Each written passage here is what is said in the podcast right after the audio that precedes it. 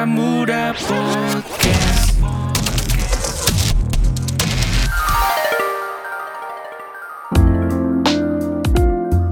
Nah, apik kan? Api api api. Outdoor ya ini ya. Cek. Cek. Halo. Cek, oh ya halo. sudah siap guys. Ya, oke. Oke, kayak biasa pembukaan dulu ya. Satu, dua, tiga. Selamat, Selamat datang, datang kembali di podcast. Baramuda. Aduh, Baramuda. Ya pokoknya itu ya. Gak usah kompak-kompakan ya. Baramuda podcast itu adalah podcastnya anak muda. Tentunya bareng Tongat di sini dan Agak di sini. Oke, dan ini sudah ke episode yang kesekian kalinya. Iya. Dan kami tidak akan lelah ya. Tidak kalah. Iya kan kita akan ngobrol-ngobrol dengan aktivis muda Wonosobo. Menemani waktu-waktu senggang kalian mendengarkan Betul ini. sekali.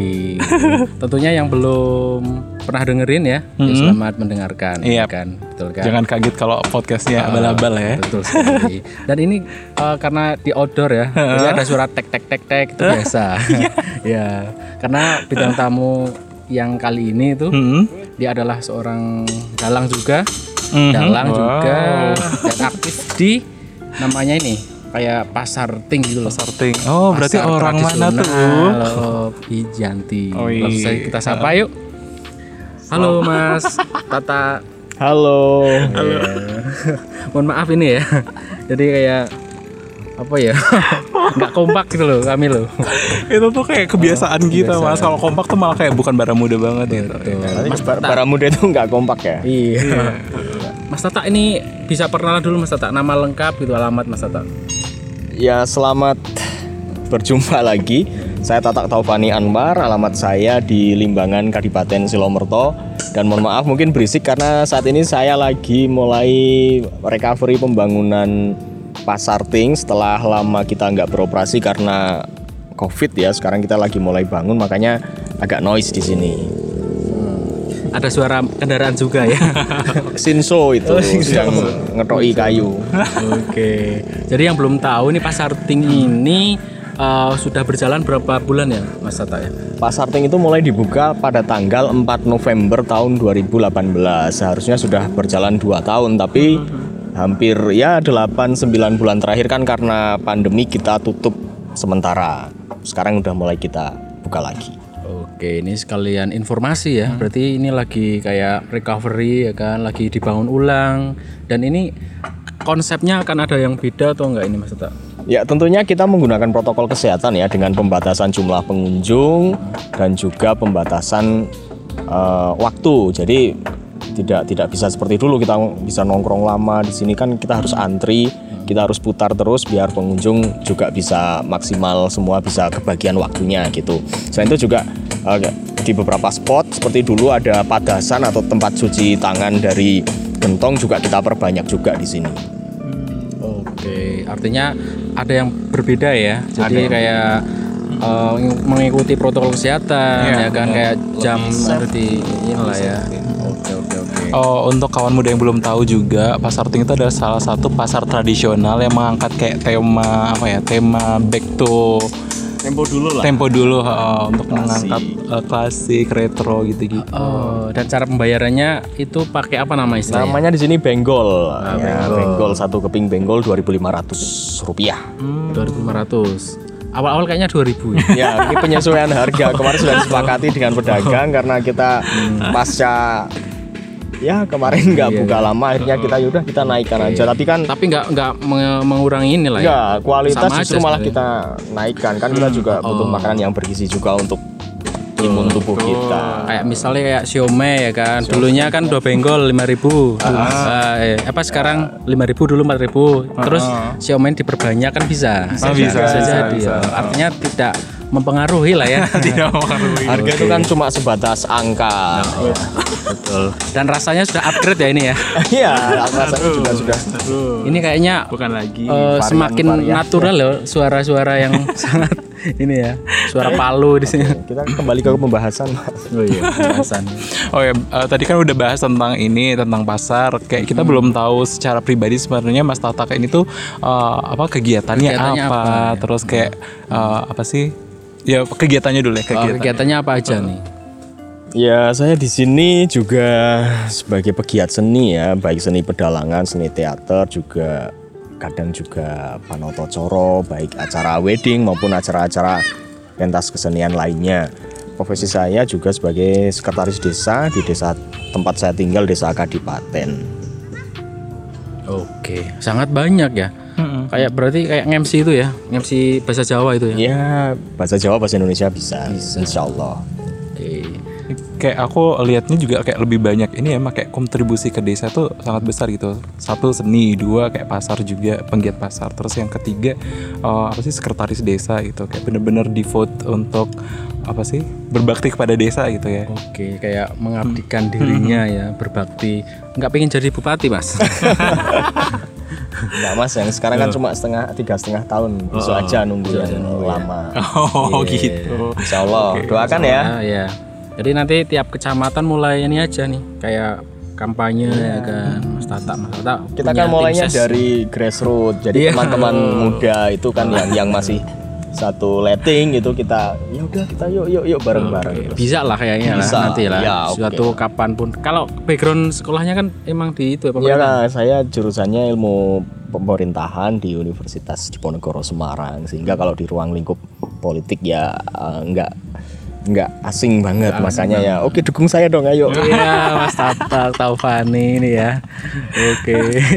Tapi ini mas eh, aku pengen tahu kenapa sih eh, kayak memilih untuk balik ke desa atau kayak membangun desa di saat banyak banget orang atau anak muda Wonosobo tuh yang malah justru kepikiran untuk keluar atau ini gitu. Saya melihat desa saya itu kan sebetulnya banyak potensi. Dari dari potensi budaya, potensi warganya, sumber daya manusianya.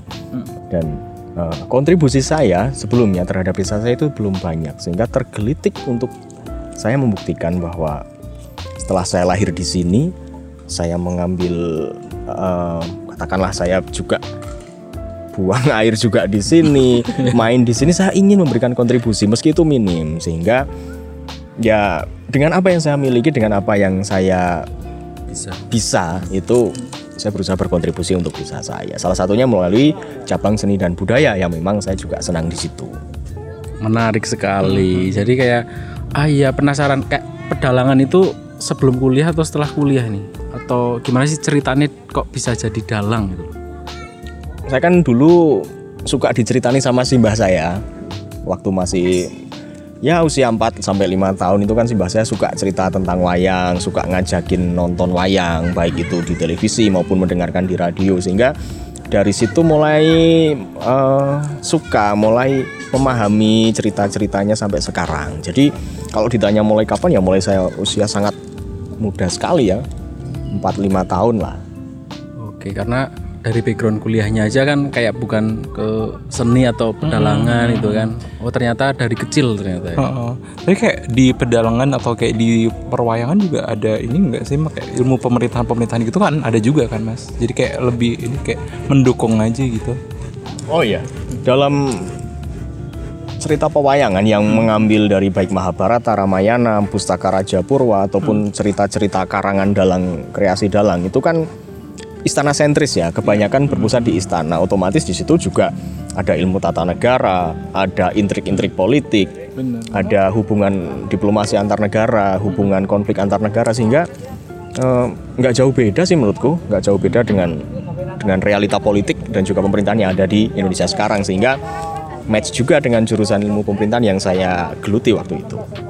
Oke. Kalau di pedalangan itu kayak ada hitungan jam terbang gitu nggak sih? Kayak nanti setelah seribu ta- kali tampil nanti ada sertifikasi tersendiri itu kan ada Kayak berasa YouTube Iya, ya, seribu kali itu- tampil ada sertifikasi. juga. dunia dunia perdalangan itu seperti apa sih? Kayak ada level-levelnya itu nggak sih? Gelar seorang dalang itu yang memberikan predikat adalah masyarakat. Sama seperti kiai dan ustadz. Mana sih pondok pesantren yang yang dia bisa uh, lulusannya mengeluarkan sertifikat seorang ustadz kecuali sertifikasi ulama kemarin ya. Jadi dalang itu kan pelayan masyarakat juga. Sehingga gelar seorang dalang baik itu dalang kundang, dalang apa itu dari masyarakat. Kecuali dalang ruat. Kalau dalang ruat memang harus memiliki beberapa kriteria dan juga syarat-syarat tertentu. Misalnya dia harus keturunan dalang atau kemudian dia harus sudah beristri tapi satu nggak boleh nggak boleh ber- beristri berpoligami gitu. Itu salah satu syaratnya. Syukur dia sudah punya cucu sudah mantu itu jauh lebih abdol lagi. Itu kalau dalang ruwat kalau dalang-dalang lain ya selama dia diterima oleh masyarakat maka dia bisa disebut seorang dalang. Oke, baru tahu ini. kalau dalang itu, kalau Mas Atak itu genre atau atau itu ada nggak sih? Kayak misalnya eh, lebih yang ke pa- pakem, pakem gitu atau yang lebih ke Kocak eh, gitu, kayak kocak, komedi gitu-gitu. Eh, eh, atau ada yang istilahnya itu bebas gitu loh, mengarang cerita sendiri misalnya itu ada Kontemporer ini, gitu. kontemporer. Kalau Mas Atak lebih ke apa ini? Kalau saya cukup fleksibel sih ya untuk cerita-cerita klasik dari buku-buku kuno juga eh, saya suka. Tapi cerita cara karangan dan kreasi sekarang saya juga suka. Untuk pasar memang hmm, saya lebih banyak ke anak muda karena ya eh, selain saya masih tergolong muda juga mereka kan eh, kurang meng- meng- memahami wayang karena kendala bahasa. Jadi dengan eh, saya memainkan wayang dengan bahasa yang sederhana, dengan bahasa yang mereka pahami itu akan lebih masuk ke eh, generasi muda. Oke, oke. Kalau cerita wayang sendiri tuh ada yang paling favorit nggak mas sejauh ini? Kalau cerita wayang saya lebih suka soal filosofinya ya, soal filosofi cerita wayang. Jadi saya tidak bisa memfavoritkan cerita mana karena setiap cerita itu punya punya sisi filosofis yang tinggi. Cuman kalau kalau disuruh memilih saya paling suka cerita Kresno Duto, Dewa Ruci, dan Wahyu Mahkutoromo. Tiga lakon itu saya suka. Itu kalau satu lakon itu kayak ada bukunya itu berarti atau mempelajarinya gimana? Atau- Ya, satu, satu lakon itu ada babonnya, babon atau eh, sumber dari dari bukunya. Ada buku Mahabharata, ada buku Ramayana, kitab ya yang yang ditulis dari di India, kemudian disadur kembali, digubah kembali dan dijawanisasi dalam tanda kutip bahwa disesuaikan dengan adat kebudayaan di Jawa dan Nusantara ini oleh oleh pujangga-pujangga terdahulu gitu. Berarti kayak rootnya gitu sebenarnya bukan dari Jawa ya mas? Eh, bukan, bukan. Kalau cerita berasal dari India, tapi kemudian diberi cita rasa Nusantara, diberi dengan sentuhan-sentuhan seni yang ada di Indonesia, di Jawa khususnya. Oke oke oke. Aku belajar banyak ba- banyak hal baru sih di perwayaan ini kayak sebenarnya aku tadinya tuh kayak buta gitu loh mas. Terus tiba-tiba kayak pung pung pung pung pung gitu. Kalau orang awam nih, kayak misalnya saya nih pengen jadi dalang, itu caranya gimana? Harus mempelajari kitabnya atau ada sekolahnya atau otodidak itu bisa nggak sih jadi dalang itu? Paling bagus itu memang sekolah ya, sekolah di jurusan pedalangan atau berguru pada dalang-dalang senior, dalang-dalang yang memang dia sudah empu seorang seorang dalang yang mumpuni atau dalam tanda kutip kita nyantrik lah, nyantrik atau nyantri kepada dalang-dalang itu. Kalau otodidak juga bisa, bisa, tapi tapi memang kualitasnya kurang kurang maksimal. Saya sendiri juga otodidak, belajar melalui rekaman, belajar melalui buku dan paling wawancara sama dalang-dalang senior tapi tidak secara spesifik langsung belajar penuh gitu. Sehingga ya eh, kurang lah. Saya saya sendiri masih sangat merasa kurang untuk untuk menjadi seorang dalang. Kalau uh, dalang-dalang idola gitu ada nggak sih mas?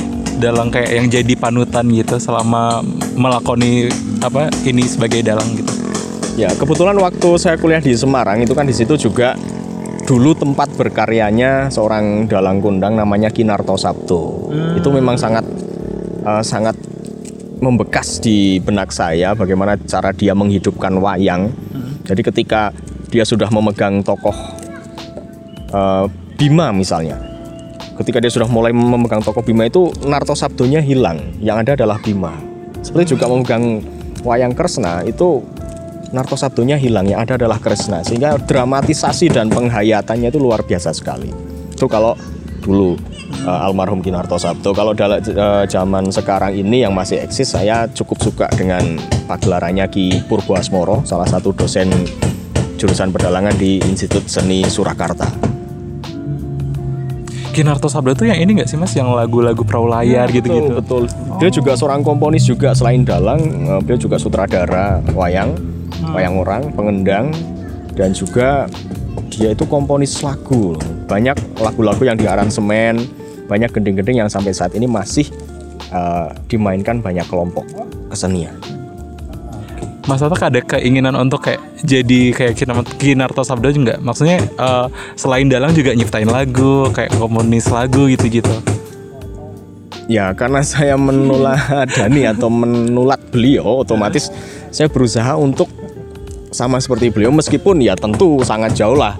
Saya nggak nggak nggak ada sekuku irengi Kinarto Sabdo tapi eh, bagaimanapun karena saya menghargai karya beliau ya sebisa mungkin saya akan berusaha menjadi seperti beliau meskipun sekali lagi dengan jalan dan cara yang berbeda.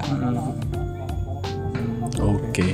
Kalau Mas Tata ini udah berapa kali dihitung nggak untuk pentas itu? Berapa kali itu? Atau berapa sekitar berapa?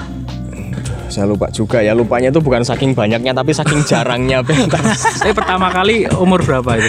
Saya- benar profesional. Saya pertama kali pentas wayang itu waktu pesta siaga. Wih. Berarti pesta siaga itu SD berarti SD dong. kelas berapa ya? SD, Empat atau empat, empat ya? Kelas empat. Jadi waktu itu kan Keren, keren. eh, tiap ke kelompok kelompok regu atau barung ya nah, lupa aku. Itu kan suruh suruh nampilin pentas lah kebetulan kan eh, aku bisa mayang, bisa dalang teman-teman. Ya udah kamu aja, kamu aja. Mereka itu memotivasi atau menjelomprongke saya juga nggak tahu ya. Oke lah, saya pentas dengan dengan dengan eh, wayang seadanya saya bawa dari rumah dan mereka dengan eh, iringan akapela loh mereka karena nggak ada alat lain jadi mereka suruh pakai mulut mereka masing-masing dan itu memang pertama kali ditonton orang Tingkat kecamatan apa kabupaten? Waktu itu. Lupa. kecamatan apa ya? Kalau masih masih nganu kok pesta siaga kan kecamatan. Pesta siaga kecamatan ya. iya. Oke, rasanya gimana pertama kali yuk kayak ketagihan ya, terus? ya intinya puas ketagihan. Puas sih benar-benar puas ketagihan. Karena eh, berbeda waktu itu banyak yang pensinya itu nari nyanyi gerak dan lagu tapi saya pakai wayang. Jadi berbeda itu opo api dewa pelek dewa orang ngerti. Jelas tapi di tahun-tahun Berbeda. waktu itu yo keren juga yo. iya Nggak ada yang kepikiran Ya, mungkin kalau saya anak-anak. kelas 4 SD berarti tahun berapa ya Coba coba diingat-ingat. coba Lulus SMP tahun berapa? Eh lulus SD. Enggak, eh, kayaknya itu aku lulus SD 2006 SD 2006, Berarti lulus 2004, sekitar 2004. 2004. 2003 Udah berapa 16 tahunan ya? Wow, oh iya ya. Berarti kalau dihitung sebagai dalang gitu. Oh, wow. Kalau terakhir kali nih, terakhir kali nih, berapa tahun yang lalu atau berapa bulan yang Berapa lalu? tahun yang lalu? terakhir selama itu maksudnya ya. nda- ndalang ditonton orang atau kita ndalang virtual beda kan Oh, Oh. ditonton orang dulu ya. kalau terakhir ditonton orang itu kemarin waktu Juguran Budoyo Wih. ya di eh, gerbang Mandala Wisata tapi saya pakai wayang golek oh, pakai wayang golek wayang menak wayang menak gitu tuh lalu kemudian kemarin ada shoot film dokumenter tentang anti korupsi jadi saya mengisahkan Sengkuni Eh, bagaimana dia so- jadi sosok yang sangat koruptif sampai dia mati gugur di tangan Bima Wow. tapi ini- virtual itu virtual. karena bikin bikin video dokumenter Oke, masih aktif juga berarti ya. Enggak ah. terlalu ini jarang-jarang banget lah ya. Enggak se setahun-tahun Oh, yang oh. disebut Mas Toha juga, Mas Iya. bertahun-tahun gila kali. Iya, iya. Ya tapi gini loh.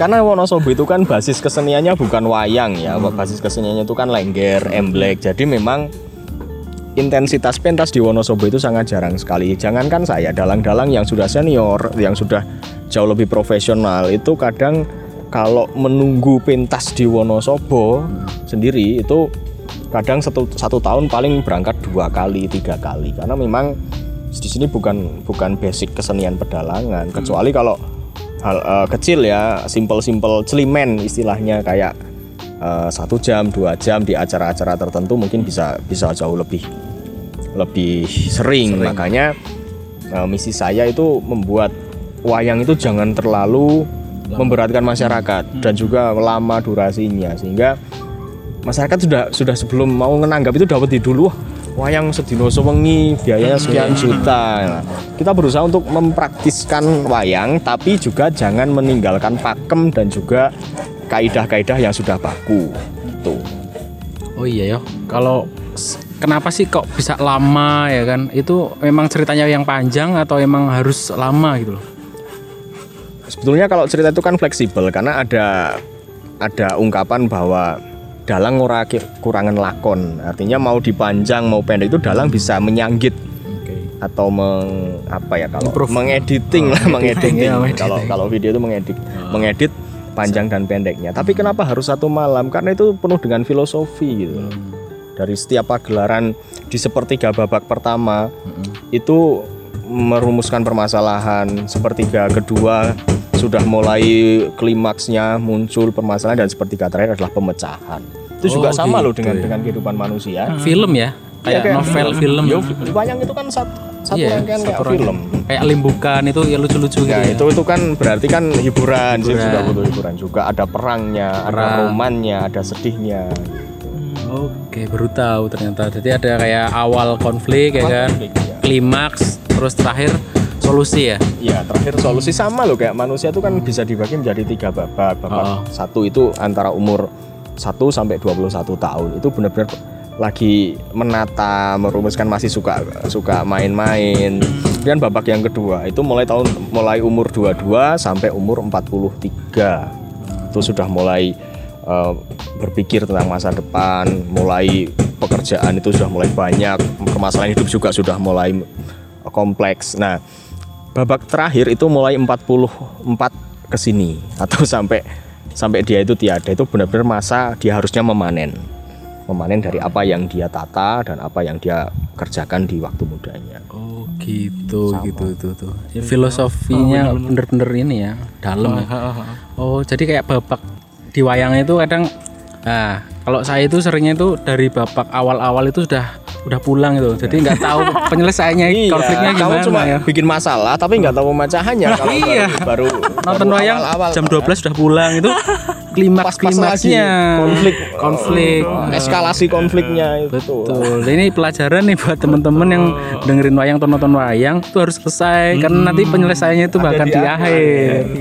Wah. Ngomongin dong penyelesaian di depan dong. Iya, Itu ya. namanya tidak ada permasalahan dong. Oke oke. Justru di akhir itu ya di di jam-jam 3, jam-jam 4 kan wayang itu selesainya jam setengah 5 jam 4 menjelang subuh itu kan suasana sudah mulai hening teduh. Itu memang benar-benar untuk pemecahan masalah. Manusia menjadi lebih jernih manusia jauh bisa merenung di jam-jam itu. Tapi kalau masih eh, jam-jam 9 jam-jam 10 sampai jam 2 itu kan lagi hura-huranya lagi kita lagi dalam eh, ibaratnya on fire on fire-nya gitu. Iya ya. Dari masa-masa ke jeglung neng ngendi ya kan. Jadi nanti bangkit lagi ya kan lagi lagi belum stabil lah ya. Heeh, heeh. Terus ini mas, eh, kan tadi kan selain apa sih? Kan setelah pandemi itu kan kayak Mas Tata kan akhirnya mendalami pentas melalui virtual. Nah selain itu tuh apalagi sih yang dilakuin gitu? Eh, maksudnya kan wayang udah mulai turun, terus kayak eh, MC juga tidak sebanyak sebelum pandemi gitu. Terus kayak eh, pekerjaan di pemerintahan juga maksudnya kayak ke kantor aja kan harus kayak terbatas Iya, gitu juga. di FH, WFH juga. Nah itu apa yang Mas Tata lakuin untuk menyesuaikan diri di masa-masa pandemi itu? Kalau untuk mengisi waktu ya, saya saya lebih banyak eh, menambah input materi, artinya baik itu secara dari buku ataupun mau dari media lain, karena kalau di hari-hari eh, biasa kan ibaratnya saya lebih banyak ke pengeluarannya, eksplorasinya. Tapi kalau sekarang lebih banyak di rumah, saya lebih banyak baca-baca untuk menambah eh, materi yang eh, nantinya setelah ini kembali normal akan saya florkan gitu. Oke oke oke. Artinya kayak eh nikahan itu ngundang wayang yang dua jam itu bisa nggak sih request ke Mas Tata misalnya Mas Tata saya pengen undang jenengan tapi pentas karena budgetnya segini ya kan karena misalnya pandemi nggak boleh kerumunan dibatasi waktunya boleh nggak sih kayak request gitu Boleh, boleh. Oh, sangat sangat boleh. Toh eh, itu tidak sulit kalau kalau memang ya kita sama-sama tahu lah kalau berarti eh, celimen atau kecil-kecilan ya berarti tidak komplit. Wayangnya juga secukupnya yang dibawa durasinya juga tidak eh, panjang. Bisa sekali, bisa sekali. Karena lagi pandemi seperti ini kan ya kalau di wayangan itu kayak mengikuti protokol itu nggak sih kayak Wayangnya pakai masker gitu mas. iya loh enggak ya Terus kayak social distancing gitu. Astaga. Pakai ini hand sanitizer. iya ya sebelum perang ya kan pakai hand sanitizer dulu iya iya Ya kali mas. Aduh. ya ini pengen gak sih kayak oh, kampanye tentang protokol kesehatan dengan wayang gitu loh karena pandemi ini kan Atau malah udah? Udah, kemarin udah ya. Waktu di Juguran Budoyo itu eh, saya mengambil cerita tentang su- suatu kerajaan yang tiba-tiba diserang pagebluk atau pandemi dan masyarakat kemudian diajari untuk menerapkan protokol 3M tapi dengan cara yang sederhana sesuai dengan bahasa-bahasa Jawa di pewayangan. Ya, seperti itu. Sudah ya? sudah sudah apa ya? sedikit demi sedikit lah kita berusaha berkontribusi dari cabang seni bagaimana juga ikut menekan laju eh, angka covid ini melalui media pertunjukan. Oke pertunjukan. Salah satunya wayang itu ya. Iya. jadi sangat bisa luas banget ya. Bisa menggunakan apa kayak tema apa pun ya. Bisa jadi ya. dengan dengan apa modelnya itu dengan role-nya seperti pewayangan dengan gamelan. Berarti full gamelan dong kemarin? Kemarin full gamelan ya full gamelan. Dan durasi itu 40 menit. 40 menit. Bisa sekompak itu ya? Iya. 40 menit loh. Wow. itu juga sudah sudah komplit. Artinya mulai dari merus- merumuskan masalah eh, konflik sampai pemecahan itu ada semua. Di waktu yang padat itu namanya juga pakliran padat ya Ini udah berapa mas? Oke, berarti ini saatnya kita memasuki uh, apa? Part-part yang kalian tunggu-tunggu ya kan? Yaitu kuis para muda podcast. ada kuis Truth or dare udah udah tegang ini. Tidak dong, kita tidak seperti podcast-podcast yang ada di luaran sana mas. bara. Bara muda, iya. Uangnya sudah terbakar di depan.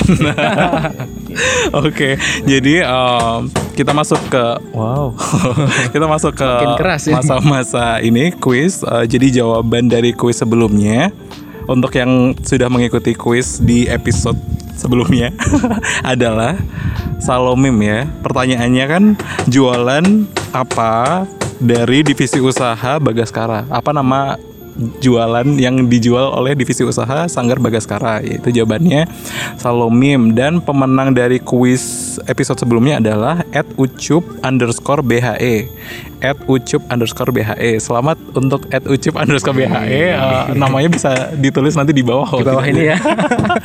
Tidak nggak kelihatan dong. Aduh. Lalu uh, pertanyaan untuk kuis berikutnya apa mas? Oke, ya betul. Apa jurusan kuliahnya Mas Tata? Ah, ya, cakep. Iya, iya, cakep. Ya kan pas dikira iya iya iya iya iya iya iya itulah ya. Apa jurusan kuliahnya Mas Tata Tavani? Langsung saja bisa di S1 ya S1-nya. S1 ya Karena saya mau berusaha S2. Oh, cakep. iya. S1. Amin, amin, amin. Amin, amin. Eh, nanti untuk teman-teman yang mau ngikutin kuis ini, caranya bisa dilihat di IG. Pokoknya di scroll-scroll aja nanti ada caranya untuk mengikuti kuis ini dan mendapatkan hadiah pulsa sebesar 50 ribu rupiah. Tak kira 50 juta. 50 juta itu. Pastikan sudah follow Instagramnya Wonosobo Sure. Muda. Mm, mm, mm. Dan pokoknya ikutin aja nanti step-stepnya yang ada di situ, oke? Eh, Mas Tatak ada yang ingin ditambahkan itu mungkin kayak pesan-pesan untuk kawan muda sebelum kita tutup podcast ini. Kayak closing closing statement. Closing, closing. Eh, ya untuk teman-teman kawan muda ya, eh, khususnya di yang ingin tahu, ingin mempelajari soal wayang, silahkan eh, bisa follow akun Instagram @wayangheritage itu saya sebagai adminnya dan juga foundernya bersama dengan teman saya. Dr. Fahmi dia juga salah satu yang berkecimpung di situ.